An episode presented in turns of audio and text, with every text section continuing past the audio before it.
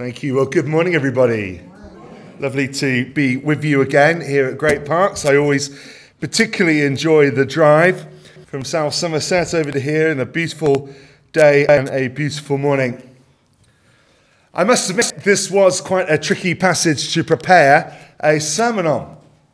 And the reason I felt that is because the passage that I've been given today, which I'll read in a few moments, which is the second part of Esther chapter 5, is a transitional passage. What I mean by that is in the narrative of the story of Esther, that historical narrative of what happened, the second part of chapter 5 links two events.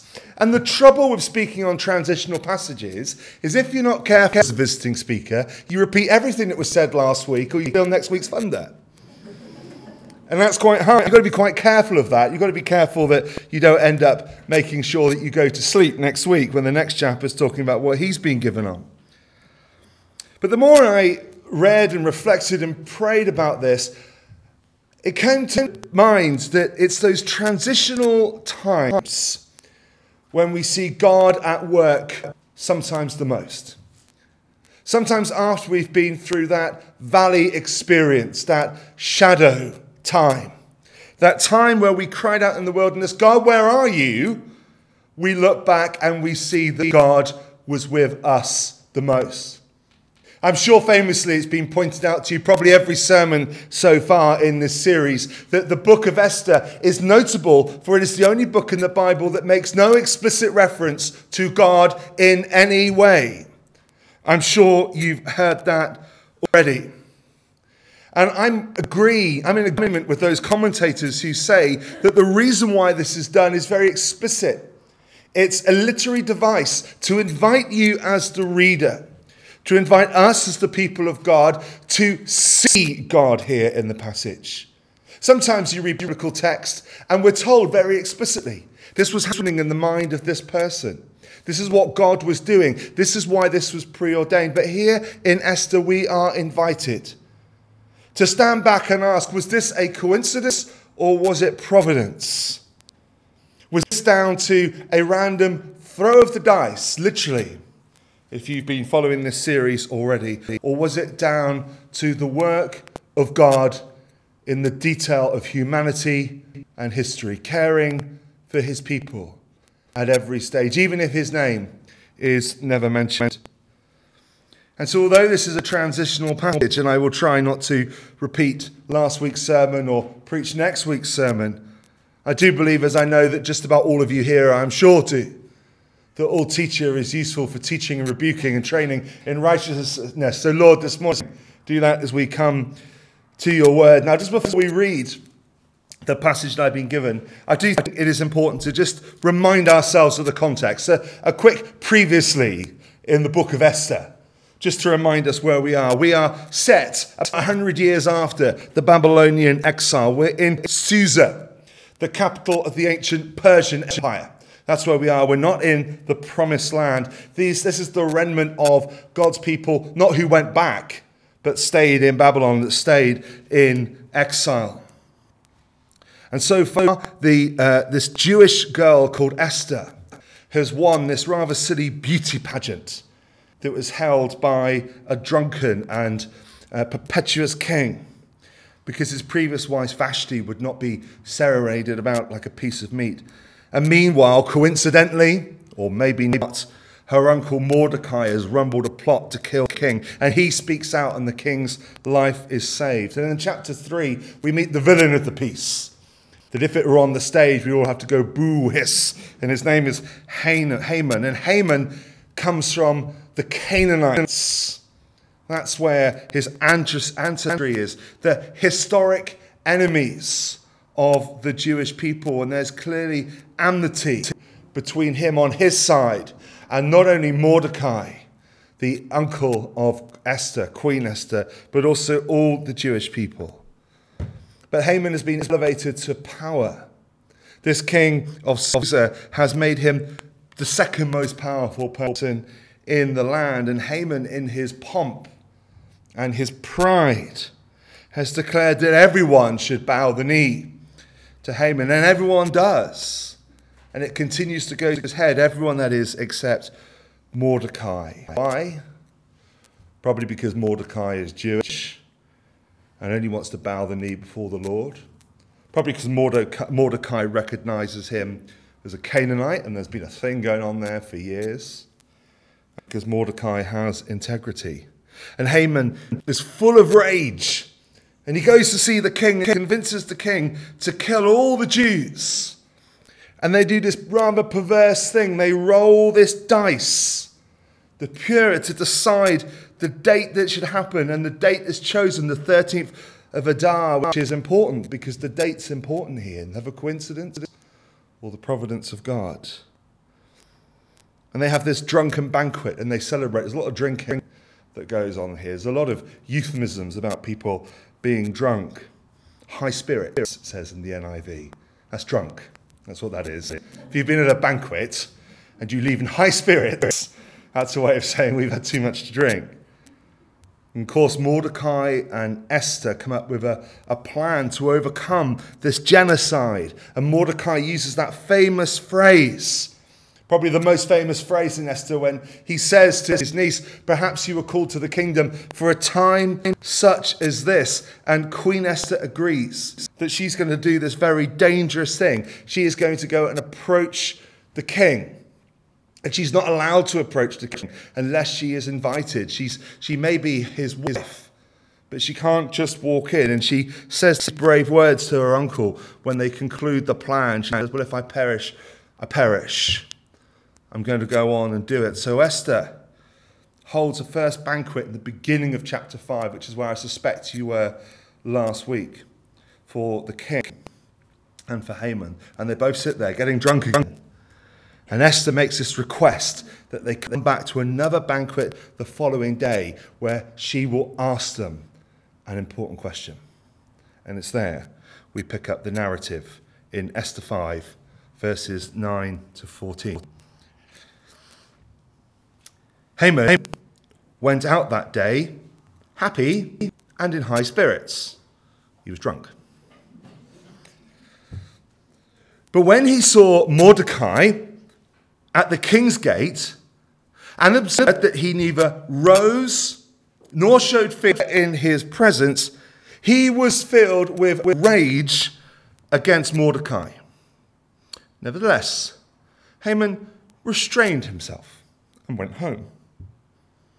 Calling together his friends and Zeresh, his wife, Haman boasted to them about his vast wealth, his many sons, and all the ways the king had honored him and now had elevated him above all the other nobles and officials. And that's not all. Haman added, I'm the only person Queen Esther has invited to accompany the king to the banquet she gave. He doesn't know she's a Jew at this stage. And she has invited me along with the king tomorrow.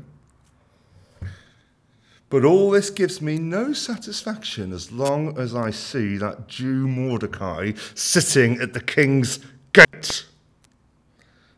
His wife, Zeresh, and all his friends said to him, Have a pole set up, reaching to the height of 50 cubits, and ask the king in the morning to have Mordecai impaled on it. Then go with the king to the banquet and enjoy yourself. The suggestion delighted Haman, and he had the pole set up. I want to approach this passage by asking some questions. They're all fairly simple questions, they all have fairly simple answers, but I believe when we put them together, we start to see what's happening here in this passage and the providence of God. So, first of all, why was Haman happy? Why was Haman happy? We read Haman went out that day as he left the banquet that I spoke about, that I'm sure you talked about last week, and he was happy and in high spirits. Yes, he had had plenty to drink, no doubt at all, but he had other reasons that made him happy. He was puffed up on power, totally puffed up on power. That headiness of knowing that he had authority to do all such things whatever he wanted, not bound by any moral code or responsibility, and the king would almost certainly support him. He believed he was in total control throughout this transitional passage of going from one banquet to the another. Haman is happy because he believes that he is the master of his own destiny how wrong he is, as you will find out in the weeks to come if you don't know the story already.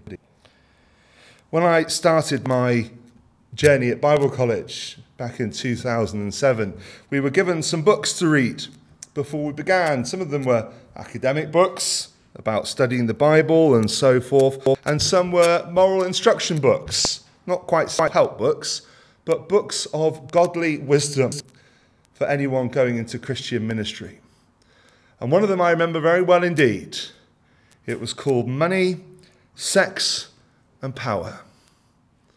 For so often, dear friends, when people fall and falter, and I do not sit here in any judgment or cynicism over people who do, but when they do, people from great heights, often places of great ministry or responsibility or respect, so often the source of their downfall, sin derived from money, from sex, or from power. It appears to be that these three things corrupt and corrupt completely.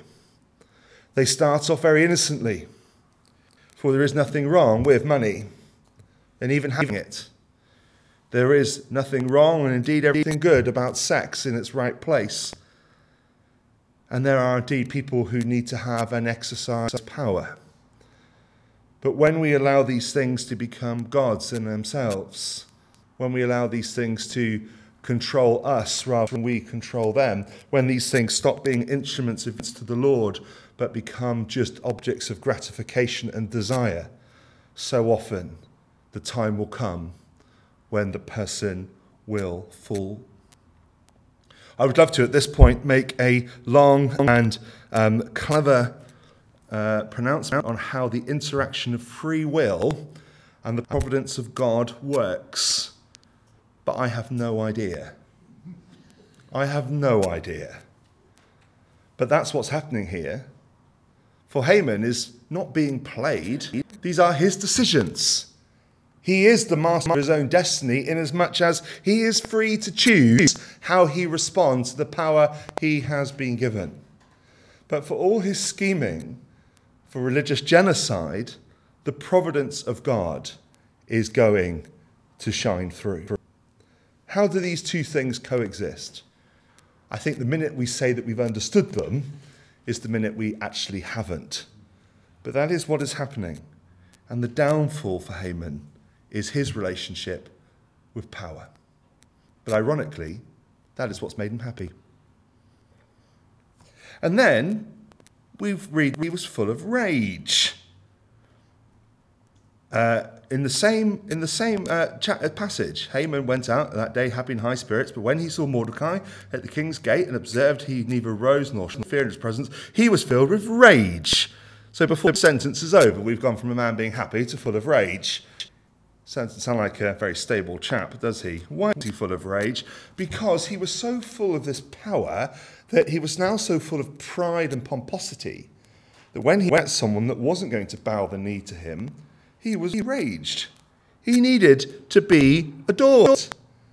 He needed to be the center of his own universe. How dare this person not bow their knee? Do they not know who I am? It reminds me of that wonderful, wonderful moment in an episode of Only Fools and Horses when a yuppie, as they were called back in the 80s, at the bar in the Nag's Head, says to Del Boy, Do you not know who my father is? And Del says, I'm not sure, mate. Can you not help you? Full of pride and pomposity. And when his ego was not rubbed, he was full of rage. But then he does this thing which seems to be a good thing, but it's not he restrained himself. Why did he restrain himself? Well, first of all, what was he restraining himself from? He was restraining himself from letting that rage out, from thumping Mordecai or killing him there on the spot. But no, he restrained himself because he believed he was so clever. Oh, he restrained himself because he had convinced the king, the most powerful man in the nation, not only to kill Mordecai, but for the genocide of all Jewish people in the land. All he had to do was bide his time, for he was powerful, he knew what he was doing, and it would all come to pass the punishment of Mordecai was just the beginning. That would happen with the destruction of all the Jews in the land. So he was waiting for the 13th of Adar, the date on the dice. Good job it wasn't the 11th of Adar, wasn't it? Good job that Queen Esther had time to make these banquets. Was the coincidence? Maybe, but I doubt it. Providence. The timing here is perfect. He restrained himself not out of goodness, but out of evil malice and sinful rage. But God knew the timing of all things. And so we come to that age old question. That question is asked in Job 21 7 to 9. Why do the wicked prosper? Growing old and powerful, they live to see their children grow up and settle down and enjoy their grandchildren. Their homes are safe and from every fear, and God does not punish them. That same question that's asked again in Psalm 73. This is what the wicked are like, always carefree, they increase in wealth. Surely in vain I have kept my heart pure. In vain I have washed my hands in innocence. All day long I have been plagued. I have been punished every morning. Again, the same question why do the wicked seem to prosper? Or Psalm 94 How long will the wicked, O Lord? How long will the wicked be jubilant? They pour out arrogant words. All the evildoers are full of boasting. They crush your people, O Lord. They impress your inheritance. They slay the widow and the alien. They murder the fatherless. And here indeed we might look at Mordecai in this passage and say, Oh God, why do you allow this to happen? Why do you allow that terrible man to plan these terrible things? And to be so rude and to be so evil and to be so plotting and scheming. Why, O oh Lord, why? It was all in God's hands. The timing was perfect.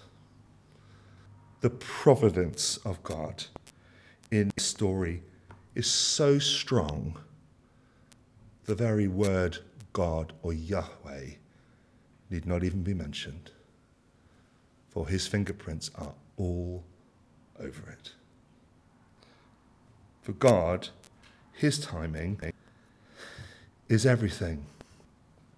Proverbs 16:9 reminds us in their hearts humans plan their course but the Lord establishes their steps words we can apply to Haman Ecclesiastes 3:1 there is a time for everything and a season uh, for every activity under the heavens. Who plans these seasons? Is it humanity and our scheming and our plotting and in politics, or is it God who directs the ways? Lamentations 3 25 to 26. The Lord is good to those who hope in him, to the one who seeks him. It is good to wait quietly for the salvation of the Lord. It is good to wait quietly for the salvation of the Lord. Did Mordecai show a lack of faith by not punching this silly man on the nose there and then? No. He waited quietly for salvation to come. Yes, Mordecai did have a plan, but he didn't have a plan that was full of his pomp. He had a plan which pointed to God. Oh, Esther, oh, Esther, my niece, maybe God has brought you here for this reason. Let's see what God is going to do. Let's wait. Another question why did he boast to his friends? because Mordecai went home and he got his wife and all his mates and he started talking about his wealth and his sons and the way he honoured them. And if he, no doubt, if he bought himself a, a new plug-in hybrid Volkswagen, they would have been on the drive looking at that and, you know, all this boasting going on. Even boasting about the queen, this Jewish queen, secret Jewish queen that he didn't even know about, that really he was full of detest for because of his racism and his genocidal thoughts. It was the same sinful root which actually made him restrain himself. It was that pride, it was that ego, it was that power, it was that self worth. And all of that led to another little twist in this tale that commentators sometimes call ironic reversal. Ironic reversal. Because he gets this bit of advice. Oh, why, Mordecai? You're so great, by the way. You're so great, Mordecai. Gosh, you know, you really impressed me today. Why don't you get this, this stake set up? Why don't you get set up this, this pole? Make it massive, really tall. Get that set. You've got the power, Mordecai. You can like that, can't you? You're a very powerful man. And in the morning, all you need to do is go and see the king and we'll get Mordecai on that. Well, you can do that. Yeah, he thinks, I can do that. And so he goes and he orders for the pole to be set up. It tells us in the last sentence in the passage we read this suggestion delighted Haman. What a great idea! And goes and has the pole set up. I don't want to spoil it for you if you don't know the story, but it is Haman who ends up on that pole. That is why it is ironic reversal. For it is ironic here that Haman is actually setting up the instrument of his own death and downfall. And it's reversal because it's from this point in that the, um, the, the I don't want to say the fit, but the, the trajectory of the Jewish people in the story starts going the other way as God moves in and comes to save his people. But it's not the only example of ironic reversal revolving around a pole that's been set up in the scripture. For what did the enemy think as our Saviour dragged that bit of wood through the streets out onto the hill of Golgotha? How did the enemy smile as they saw the Lamb of God pinned to that tree, whipped, beaten, mocked? And as the sky turned black, and the Saviour said to the Father, My God, my God, why have you forsaken me? Was there much rejoicing in hell? Were the demons dancing? Was the enemy glorifying? I've often wondered at what point did the evil one realize that this was not the end of the Saviour, but the salvation of the world? At what point? I don't know the answer. Maybe you do. Maybe you have gleaned it. At what point did that happen? My guess, and it is only my guess, would be at some point after Christ had died, for Christ's return having beaten death. And the cross, which seemed like the end of it, was actually the beginning of it. The cross to whom to some is a stumbling block or foolishness actually is the salvation and the power of God. Yes, indeed, this is not the only ironic reversal around a pole. For God allows his people, his servants, indeed, even his son, to walk paths which humanly seem impossible, but ultimately bring about the glory of God. Why? Well, He is God, but He is also deliverer. And deliver He does every time. Haman didn't know that Esther was a Jew. Haman didn't know his power was limited. Haman didn't know that the God of the Jewish people was in control. Haman didn't realize that pride does come before a fall. Haman didn't realize that his human power was nothing compared to the power of God. Haman didn't realize that those who think they are in charge politically are not actually in charge at all. Haman is in a story where God isn't even mentioned and doesn't realize that He is in control. But the providence of God comes through in this story like painting with a stick of rock. And I'm sure you've all had one of those at some point. I'll finish with a word of testimony. Very fresh testimony indeed. A story which has sort of come to an exciting point in my life just this week. I'll back up a little bit, I won't make it too long. Back in 2016, I was fortunate enough to be invited to do a research project. I was working at the time as a head of RE at a school in Yeovil. Did a research project on how you could help Church of England schools be distinctive, distinctive in terms of their Christian faith, particularly equipping Christian teachers working in those contexts. The project was 35,000 words and was published in a book, and I doubt anyone has read it. I genuinely doubt anyone has read it. But it was useful for me to go through the process, and it sits in a university library in Oxford, and there it remains. If you ever go to that library, do blow the dust off it, won't you? I've also just finished recently my master's degree in Christian theology at Moorlands College. Don't take that to impress you. That was a long slog.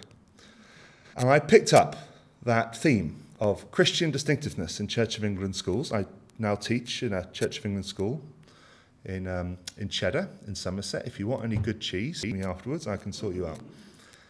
And uh, I'm a house there. A state school, I'm a head of house, so we don't have year heads, we have house heads. So I have a quarter of the school that are mine.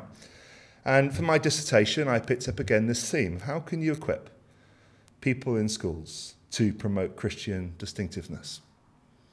Last Sunday, I did something very unusual. I sat in church without a remit. That's quite unusual for me. I enjoyed it. We had a visiting preacher, a man called Alan Kirkpatrick, uh, an Anglican vicar and a, uh, a, a missionary in Mozambique for a Christian organisation called, I've got to say this right, IRIS, not ISIS, as I accidentally said, that in the week, IRIS.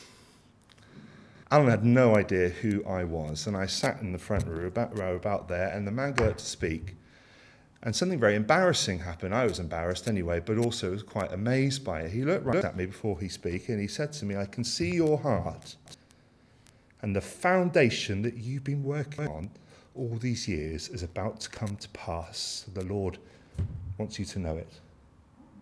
Wow, I thought. Okay. The last piece of the jigsaw is this.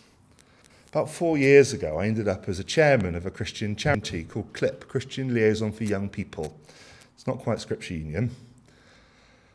CLIP was co funding a Christian youth worker in our local secondary school. Huish Episcopi Academy in Langport, not a Church of England school. And we were in partnership with the Diocese of Bath and Wells. The Diocese of Bath and Wells employed the Christian youth worker, Helen, her name was. She'd done it for 15 years, very faithful servant, excellent Christian youth worker.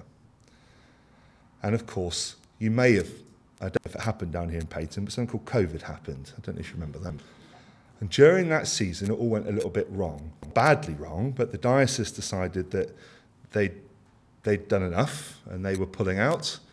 And they were very kind about it. They said they would continue doing the HR if we wanted to continue to support Helen. And, and it was time for Helen to decide what she was going to do. And in the end, Helen decided that she was going to resign and move on. No bad blood. It was an end of a season, 15 very fruitful years. And I was a little bit gutted. I said to the rest of the trustees, we need to just go away and you know, look our wounds a bit and see what God's going to do next. And that was in February. And we had a trustees meeting Tuesday night.